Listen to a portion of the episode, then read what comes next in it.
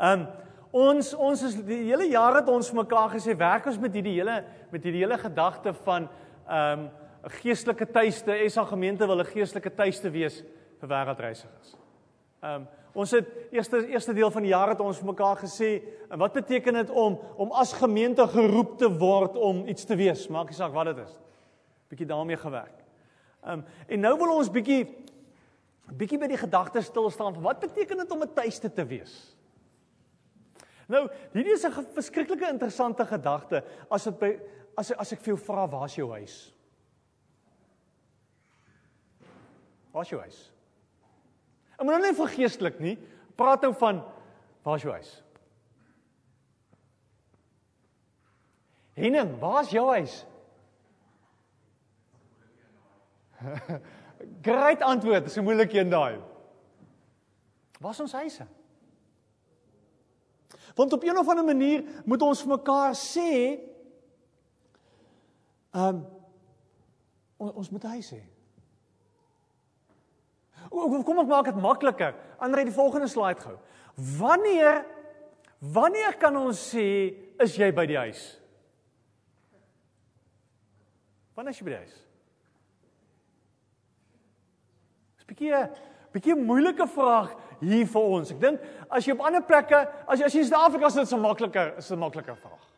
Sê want daar's my huis. Bakstene, klipmure, my bed, my blomme, Daar's my. Ehm um, hier hier is miskien 'n bietjie moeilike vraag. Ek ek dink wat dit soms moeilik maak in die Engels is daar is daar twee woorde vir huis, home en house. OK, in Afrikaans het ons net ongelukkig een woord, huis. Maar miskien moet ons kan praat van huis en tuiste, maar tuiste klink te wees soos ouer huis, verstaan jy? So ons is nie altyd gemaklik met daai met daai woord nie. Ek ek onthou wie ek het hom gaan soek in die attic en ek kry dit nie. Ehm um, by ons in die huis was daar 'n uh, het my ma met 'n uh, dingetjie uitgeborduur. En as jy in die kombuis ingestap het dan so teen die muur gestaan, home is the place where you grumble the most and are treated the best. En ek het nou elke dag van my lewe het ek by skool afkom, dan stap jy in hierdie ding vas. Jy weet mos hoe werk dit goed. Dit sit jy lees dit nie meer later nie. En tot ek nou hierdie ding begin die plek geraak, dink ek maar dis wat dit is. Waar's waar's daai plek vir jou?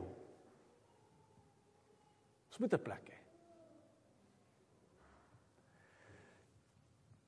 Kom ons bid saam. Hemelse Vader, baie dankie dat op 'n sekere vlak ons weet ons is hier tuis. Hier is ons plek. Dis ons mense. Dis ons God. Ons verstaan die taal, ons verstaan die gebruike. Ons verstaan hierdie konteks, Here. Maar Here op 'n volgende vlak wil ons ook 'n huis hier hê. En op 'n volgende vlak, Here, gebeur daar soveel goed in elkeen van ons se huise die heeltyd. En weet ons dat dat U daar is en daar werk. En daar 'n verskil in ons lewens wil maak. Here, hierdie hierdie erediens en hierdie preek en, en dit wat ons vandag met mekaar deel, Here, um, werk, praat. Vorm ons. Leer vir ons wat dit is om family te wees. In naam ontwil. Amen. Nou voordat ons 'n gedeelte gaan saam lees, wil ek sommer um, op hierdie gedagte verder so 1 2 3 goed vir julle vra en julle moet my asseblief my help hiermee. En en dit gaan miskien vir ons die die die vraag op 'n manier antwoord waar ons huis? Um en dis die vraag watter soort huis wil jy hê of of um dat dalk verstaan ek verkeerd. Miskien moet ons eerder sê hoe moet jou huis wees? As jy nou jou prentjie en ideale opset het van hoe jou huis moet wees, hoe moet dit wees? Ehm um, Jy mag nie een van daai woorde gebruik nie. Hy is bietjie vinnig opgekom daai ene. Hoe moet jou huis wees? Wat is die goed wat jy in jou huis soek? Yes. Gelukkig? OK. Gelukkig dat 'n plek wees waar daar liefde is. uh, wie ek het nie gesien wie dit gesê. Ek het nie gesien wie dit gesê. Vreedsaam as iemand nie as iemand met kinders dit sê dan weet ek dit beteken uh baie meer as wat jy soms dink. Vreedsaam. Sou ek dit ook gemis. Ek sal dit in groen skryf.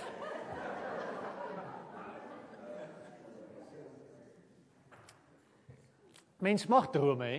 Dit is sy mens mag drome hê. Hoe moet ons huis wees? Hoe hoe hoe wil jy hê moet jou huis wees? 'n Veilige plek. Ons het dit daar gesê, maar kom kom ons sê dit hier, skryf dit maar neer. 'n Veilige plek. Ja, iets van daai iets van daai comfort zone. Ek, ek, ek as ek hier is, is ek okay. Iets iets iets daarvan. OK, 'n plek waar ek aanvaar word. OK? Met ander woorde, ek met my met my gewoontetjies en met die, die stupid goed wat ek aanvang en so aan is OK. OK. Nog nog iets miskien wat in jou gedagtes leef. 'n 'n plek waar ek, waar ek, waar ek, waar ek welkom voel. Ja. Nee nee, agterste rye moet jy harde praat.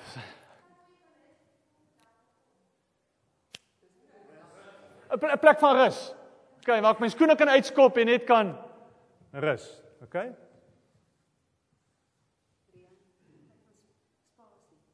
Ja, 'n plek waar ek 'n uh, ruimte het. En ons bedoel nou nie fisiese ruimte nie want uh, dit gaan nou nie miskien altyd altyd hier altyd hierheen. Nog miskien 'n gedagte.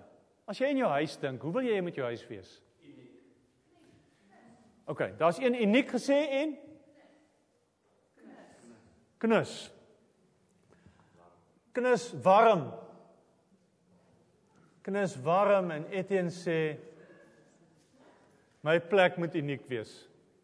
Want dit moet iets sê van wie ek is. Iets vertel van van van wie ek is. Kom ons hou hierdie woorde. Ehm um, ons gaan vir so 4 Sondae vir mekaar vier goed sê. Ehm um, want wat baie interessant is in die Bybel gaan Jesus op 'n paar plekke na mense se huise toe. Ehm um, ons lees baie keer van hy gaan doen goed op plekke en wonderwerke en so aan maar maar maar soms gaan hy by ouens se huis in. En wat gebeur daar? Wat gebeur as ons sê Jesus kom in ons huise in? Ons gaan bietjie na vier vier goed kyk. Um ek vanoggend gaan ons mekaar sê dis 'n veilige plek waar ons gesond en heel kan word. Vergewe kan word. OK? Veilige plek. Die die, die volgende Sondag gaan ons vir mekaar sê, um ons huise is 'n plek waar ek eg kan wees. Dis die plek waar ek maar die masker kan afhaal en die voëgie kan drop want hulle ken my in elk geval. OK. Ehm um, dan gaan ons vir mekaar sê dis 'n plek waar ons kos kry. Ehm um, ons gedagtes baie keer as jy dink aan ons ouer huis, dan dink ons baie keer aan kuie wat ons saam geëet het. Daai sonnaandag eet is toe die krag af was en ons moes vleis braai. Sê ehm daai tipe daai tipe geleenthede. Sê daai uh, huis is die plek waar kos kry. En dan die vierde ding wat ons mekaar gaan sê is huis is die plek waar ons mag fees vier. Ehm um, ons mag kry ons hou partytjies en ons vier groot goed en ja, vir ons fees vier. So, ehm um, daai vier goed gaan ons die volgende vier Sondae met mekaar deurwerk. So, vanoggend wil ons vir mekaar sê huis, home is 'n veilige plek waar ons gesond kan word, waar ons vergewe kan word, waar ons heel kan word. In Lukas is daar vier verhale wat wat ehm um, wat Lukas evangelis skryf om te vertel waar op vier plekke waar as Jesus by mense in die huis kom dan maak hy hulle gesond. Dan dan vergewe hy hulle. Um, en uh, een is byvoorbeeld Levi. Die ehm um, die tollenaar Jesus nooi hom uit en uh, hy Jesus uit om daar te kom eet in Lukas 6 vers 27. Dis nie 'n skrifgedeelte nie, ek wil dit net vir julle noem. Dan sê Jesus vir hom ehm um, Lukas 6 vers 27. Ehm um, Lukas 6 vers 37 praat Jesus met 'n prostituut. Um, skielik is my teksverse nie reg nie. In Lukas 19 gaan hy na sy gees toe, gaan hy in sy gees se huis in. Dan sê vir sy gees maar het vandag vir hierdie huis genesing gekom. Ek het ek het vandag in hierdie huis 'n verskil kom maak. En nou gaan ons lees Lukas 8. Lukas 8 vers 40.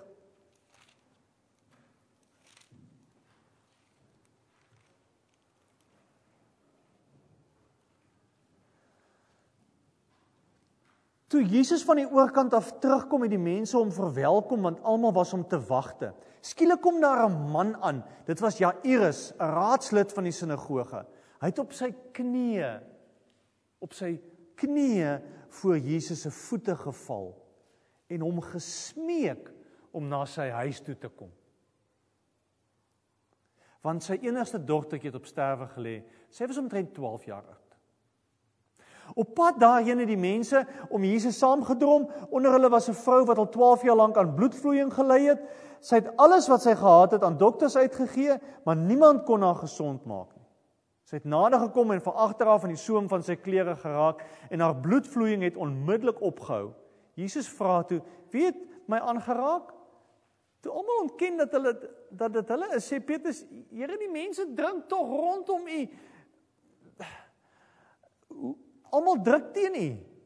Maar Jesus sê iemand het my aangeraak want ek het agtergekom dat daar krag van my uitgegaan het. Toe die vrou sien hy weet dit is sy, het sy van angs gebewe en voor hom kom neerval. Daarvoor al die mense vertel sy hom toe waarom sy hom aangeraak het en hoe sy onmiddellik gesond geword het. Toe sê hy: "Dogter, jou geloof het jou gered, gaan in vrede." Terwyl hy nog praat, kom daar iemand van die raadslid van die sinagoge, Jairus, se huis af om te sê: "U dogter is al dood. Moenie nog ons leermeester lastig val nie." Maar Jesus het dit gehoor en sê vir hom: "Moet jy nie ontstel nie. Glo net. Sy sal gered word."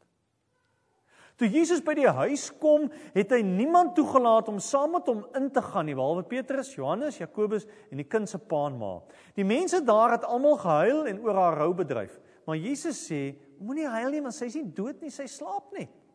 Het hom uitgelag, want hulle was seker dat sy dood is. Maar Jesus het haar hand gevat en uitgeroep: "Dogtertjie, staan op." Haar lewe het teruggekom en sy het onmiddellik opgestaan. Toe gee Jesus opdrag dat hulle vir haar iets te eet moet gee.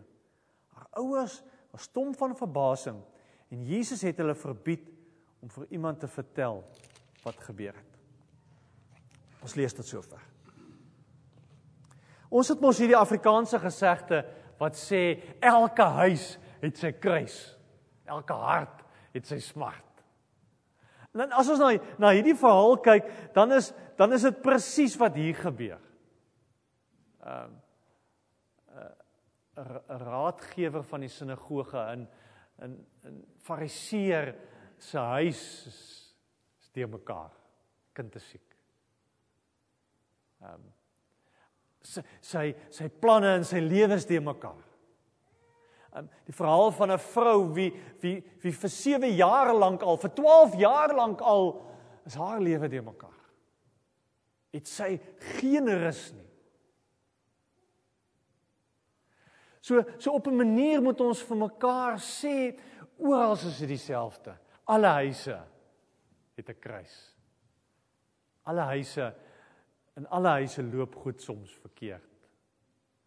En is dit nie altyd happy go lucky en werk goed nie altyd uit. en loop ons planne deur mekaar en as ons kinders stout en wat ook al.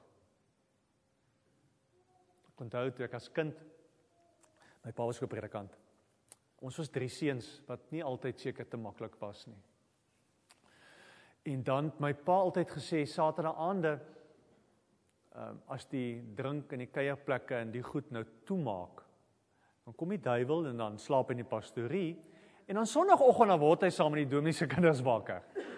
Ehm um, want want sonoggend was dit soms wild. Ehm um, en ek weet daar by julle ehm um, is dit ook nie altyd maklik op 'n sonoggend val op pad kerk toe. Ehm um, dan wonder mense ook soms wie het saam met my kinders wakker geword of hoekom is my kinders nie hierdie veilige, rustige, vredesame omgewing wat ek so graag.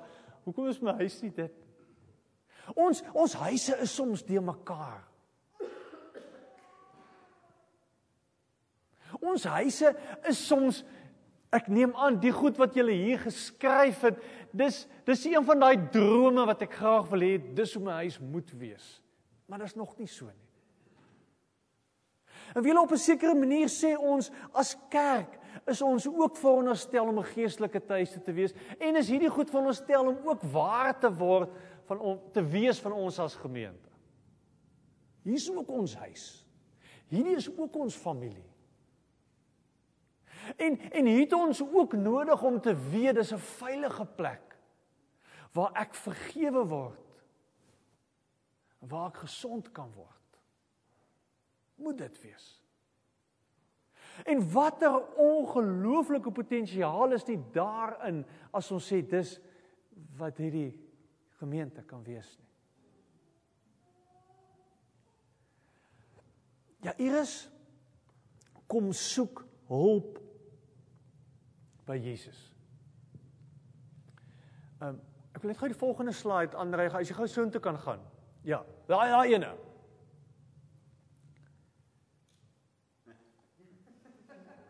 Marley, waar's dit? Great, ek het 'n prentjie van 'n kerk gesoek en toe dink ek maar, "Yes, daai kerkie sal werk vir hierdie prent." Want as kerk moet ons 'n geestelike tuiste wees. Ons moet dit wees. Ons moet 'n veilige plek. Ons moet die prentjie opsit en dit moet goeie memories by ons wakker maak. Dis die gemeente van wie ek wil deel wees. En ek sou tuig daarvan dat dit 'n rede is hoekom mense kom, hoekom mense op 'n lang naweek kom, want ek wil hier van hierdie gemeente deel wees. Hier's my tuiste, hier's my mense. Ja, Iris kom by Jesus. Ja, Iris kom soek hulp by Jesus. Want ja, Iris se 12-jarige dogtertjie is siek. Sy's baie ernstig siek. En dan lees sien ons in vers 41 skielik kom daar 'n man aan, dit was Jairus se raadslid en hy het op sy knieë voor Jesus geval. Hoe kom op sy knieë voor Jesus geval? 'n Teken van respek. 'n Teken van eerbied. 'n 'n 'n manier wat jy kom en sê maar ek is afhanklik. Here, ek het jou nodig. Here, ek steek my trots, my belangrik wees in my sak. Dis waar genesing in ons huise begin. Op ons knieë voor Jesus. Nie op ander plekke nie. Dis waar dit begin. As jou huis in die moeilikheid is, dis waar jy moet wees. Op jou knieë voor Jesus. En en dan kom hy, hy sê kyk weer vers 41. Hy het op sy knieë voor Jesus geval en hom gesmeek om na sy huis toe te kom. In die oorspronklike Griek staan daar eintlik hy het aanhoudend aangehou om te smeek. Hy het nie gesê ag Here Jesus kom help asseblief nie. Hy het aangehou en aangehou en aangehou. Here kom na my huis toe. Kom maak my kind gesond. Here kom sorteer hierdie krisis uit. Here kom maak 'n plan. Oor en oor en oor. want sy enigste dogter was siek. My dogter is 12 jaar oud. En ek dink julle wat kinders het sal weet. Wat wat sal ek doen vir my kind? Watter opoffering sal ek maak vir my kind? Hoeveel sal ek my trots in my sak steek vir my kind? Hoe sal ek op my knieë gaan staan vir my kind? So verstaan julle waar Jairus was? Ek wonder soms hoekom hoekom hierdie raadslid van die sinagoge wat eintlik die vyande van Jesus was, hoekom hy na Jesus toe kom en by Jesus kom smeek. Glo hy regtig dat Jesus kan help? Of is dit 'n laaste uitweg? Kyk, daar's 'n verskil tussen die twee. Want as jy regtig glo dat Jesus gaan help, gaan jy eers so toe. Nee. Laaste so toe nadat jy al jou geld op allerlei goed uitgegee het om dalk miskien te help. So iets in hierdie verhaal sê vir ons Hy was nog nie op die punt dat hy regtig geglo het Jesus kan help nie. Dit was maar nog 'n uitweg vir hom. Uh, ons sê mos baie keer if all else fail pray. Nee. Ons moet eers bid. Ons moet eers op ons knieë voor Jesus kom. Ons moenie as ons nou in die moeilikheid is en al ons opsies verkeerd uitgeoefen het en vas is, sê Jesus nou moet die Here help en dan is ons vies as die Here in die deur kom nie. Dis wat ons doen. Luister na jou gebede. As ek eerlik moet wees, baie van my gebede is, Here help. Here ek sien moeilikheid, U moet nou help. Dis baie keer die meerderheid van ons gebede is daar. Ons weet ons is vas.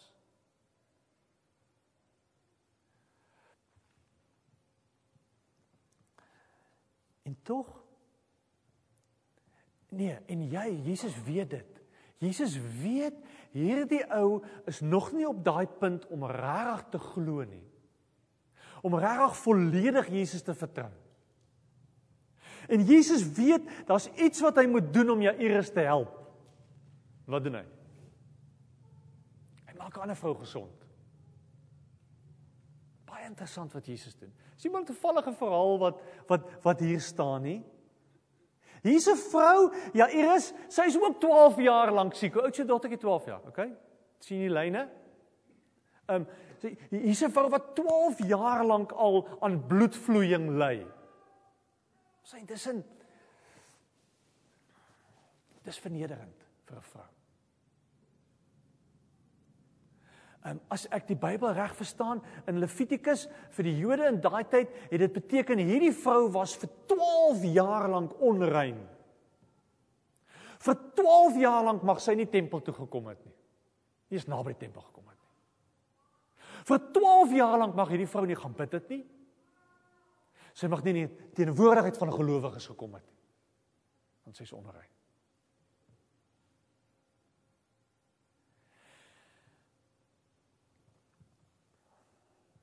En sy dink ek ek, ek, ek dink as jy vir 12 jaar lank in so 'n omgewing is, in so 'n situasie is, dan dan begin jy maar goed agteraf doen sodat niemand dit net my moet raak sien nie. Dis hoekom sy na Jesus toe kom en net sonder dat sy dink enige iemand weet net aan sy kleed kom vat.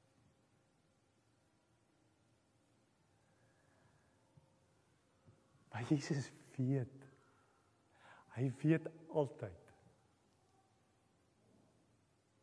Ons ons mag nooit dink ons mag nooit dink ons betrap Jesus onkant. Of ons kom met goed na hom toe wat vir hom 'n verrassing is nie. Mag dit nooit nooit dink nie. Hierdie hierdie vrou kom en sy het nie eers die moed gehad om om om om mense in die oë te kyk nie. Sy het nie eens die moed gehad om haar hand op te steek toe Jesus vra wie dit is om te sê Here, dis ek nie. Sy want vir 12 jaar lank het sy al geweet ek kan nie die wêreld in die oë kyk nie. Ek kan nie.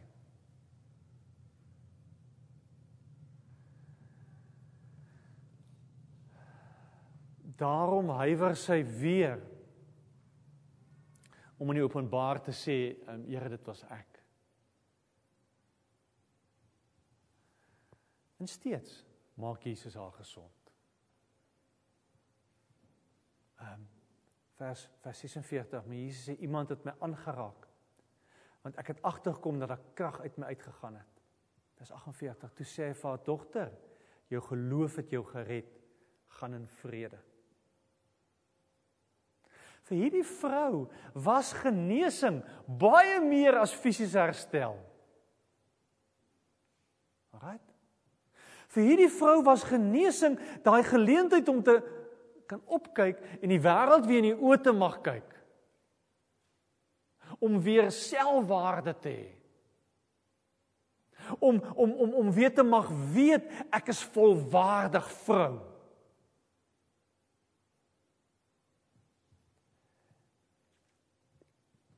haar geloof in Jesus was baie meer as iemand wat 'n wonderwerk in my lewe moet doen. Weet jy want dis vir ons 'n dis vir ons 'n moeilike ding. Want ons verwag soms Jesus moet die wonderwerk doen in ons huise. Ons verwag dit soms. Ons wil dit graag hê. En ons is soms in 'n worsteling met die Here as die wonderwerk nie gebeur nie.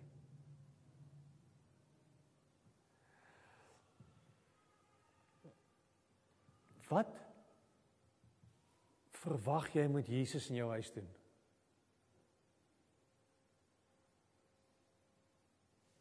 Wat wil jy graag hê wat hy in jou huis doen?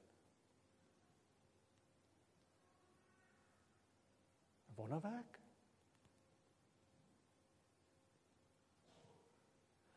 wil jy hy moet in jou lewe so werk dat jy weer ander mense in die oë kan kyk.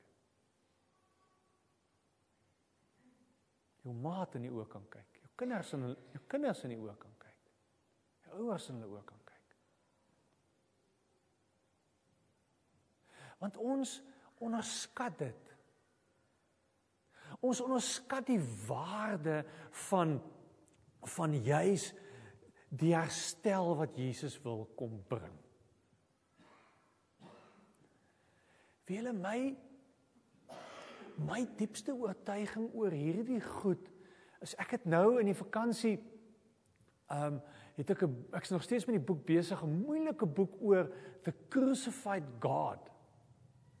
Wat die hele boek gaan daaroor dat Jesus toe hy aan die kruis was, het hy reg verstaan wat dit is om van God verlate te wees.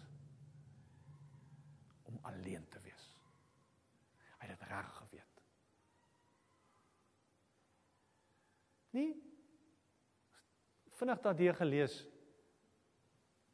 teksversie in ons Bybel nie. Dis wat gebeur het.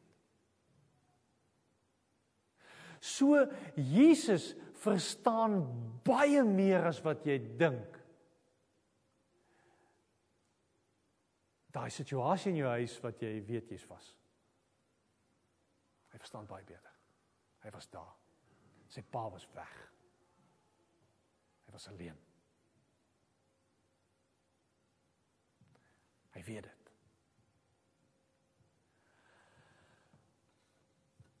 Vir Jesus is die hoofoogmerk nie om 'n towerstafie te swaai en ons probleme weg te vat nie. Vir Jesus is daai herstel van die verhouding die heel belangrikste.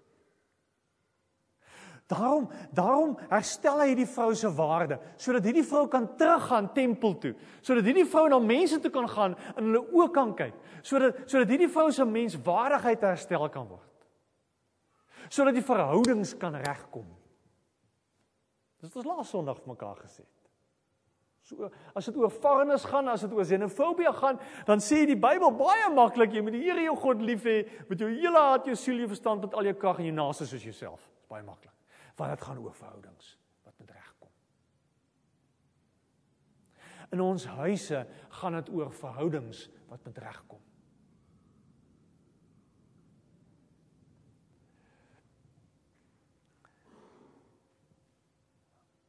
Ons huise is kragtige plekke waar dit goed kan gebeur.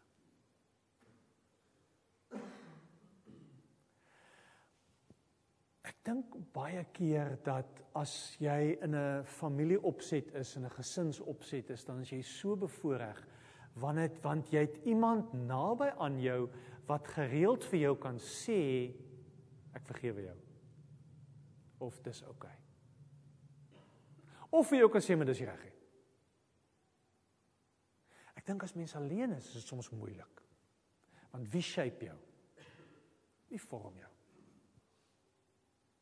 En dis hoekom dis hoekom ons as gemeente ook in tuiste moet wees. Want want hier moet ons vir mekaar kan shape. Hier moet ons vir mekaar huis kan wees om te sê dis oukei. Okay. Of dis nie reg nie. Of ek vergewe jou. Of kom ons gaan eet.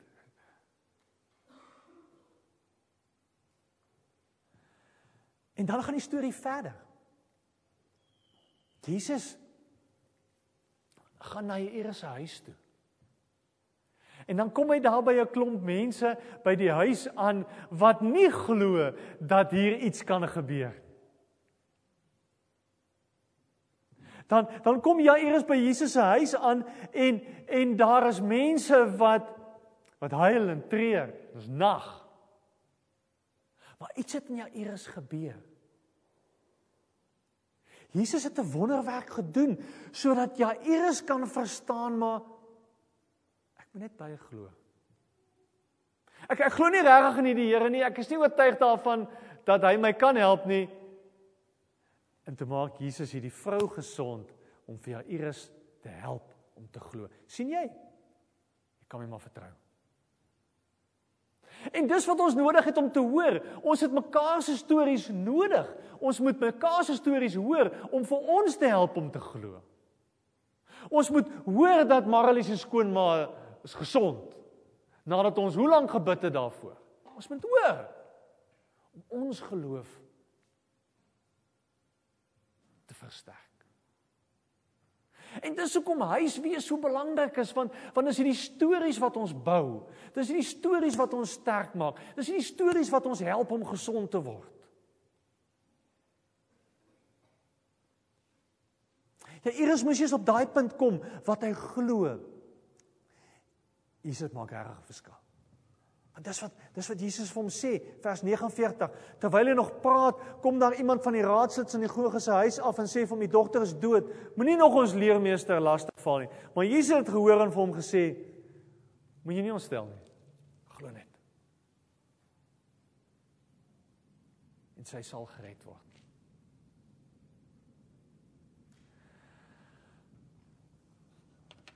Ek wil begin klaarmaak. Jesus maak hierdie vrou gesond om Jairus se geloof te versterk. Jesus maak hierdie vrou gesond om die verhoudings waarin sy staan 'n kans te gee om gesond te word.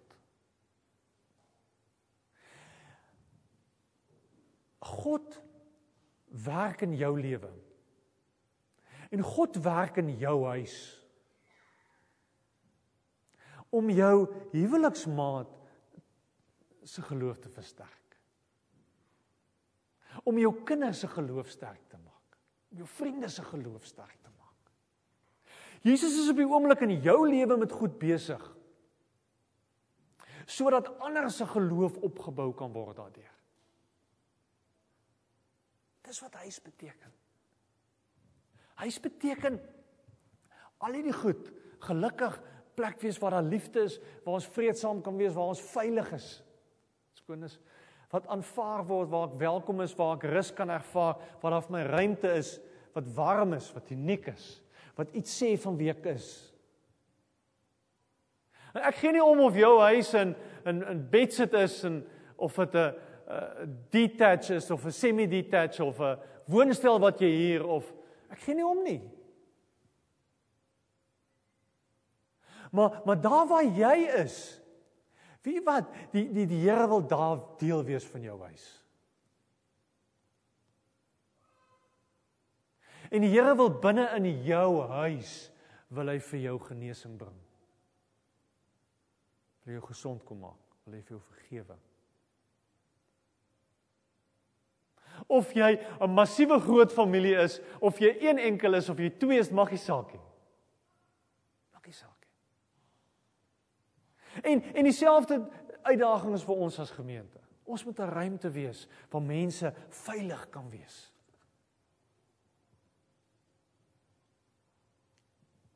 In 'n Irse huis was daar mense wat geen hoop gehad het dat Jesus kan gesond maak nie. Ons mag daai hoop hê dat Jesus gesond maak, heel maak, verskil maak, vergewe. So so dalk dalk is daar mense in jou huis wat jy moet vergewe. Moontlik. Jy moet 'n 'n bietjie vies is oor iets. Ons vergewe. Vergewe die mense in jou huis. Daar dalk in hierdie groter huis waar ons hier is, is daar mense o wie nie lekker voel nie. Vergewe hulle. So die Here met ons doen.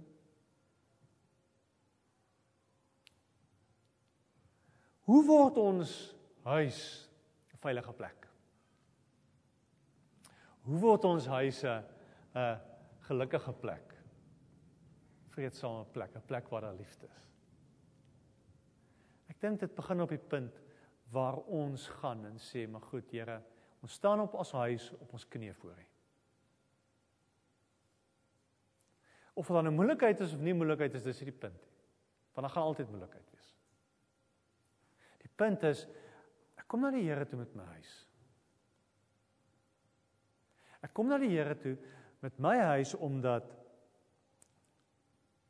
daar vergifnis nodig is. Daar's gesond maak nodig. Daar's goed in my huis wat maak dat ons mekaar in die wêreld nie in die oë kan kyk nie. Hier's daai goed, Here. So so gaan nie die week met jou huismense op jou eie. Gaan dan die Here gaan kyk na jou huis. Gaan vra wat is daai goed wat maak dit my huis nie 'n veilige plek is? Vir my vir my kinders vir my mense vir my vriende. Kom ons vat daai goed na die Here ons gaan bid daaroor. Kom ons bid Here ons staan as as u familie hier voor u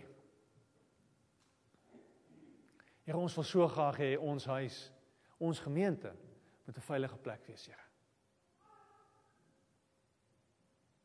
Here, ons wil so graag hê ons huise moet 'n plek wees waar waar daar geluk en vrede is. Waar daar liefde is, Here. Waar ons veilig kan wees. Waar waar waar ons behoort, waar ons waar ons weet dis ons plek. Here en ons kan allerlei planne en goed maak. Here werk in ons harte. Verander ons van binnekant af. Maak ons skoon, nuut, heel.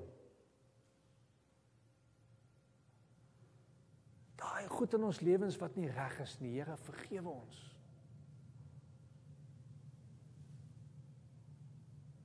en help ons om mekaar te vergewe. Here help ons om om die wêreld en ons omstandighede weer in ons oë in die oë te kan kyk. Mense weer in die oë te mag kyk. Want U lewe binne ons.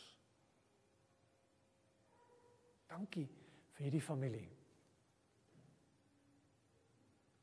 Dankie dat ons iets mag ervaar en beleef van mense wat vir ons lief is, wat vir ons omgee, vir wie ons belangrik is.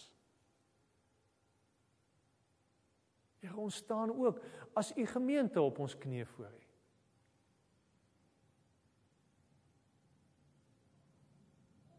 Here, ek wil bid vir elke huis wat hier teenwoordig word vanoggend. Vir elke huis wat wat met streaming hier verteenwoordig is vanoggend, Here. Here, U weet wat's die kruise in elke huis. U weet wat's die hartseer, bekommernis. U weet watter wonderwerke moet plaasvind. Here, niks wat ons is en wat ons het en wat met ons gebeur, kan U ooit onkant betrap. Dankie dat U weet. En gesond maak en vergewe. En ons help om te glo en aan te hou om te glo.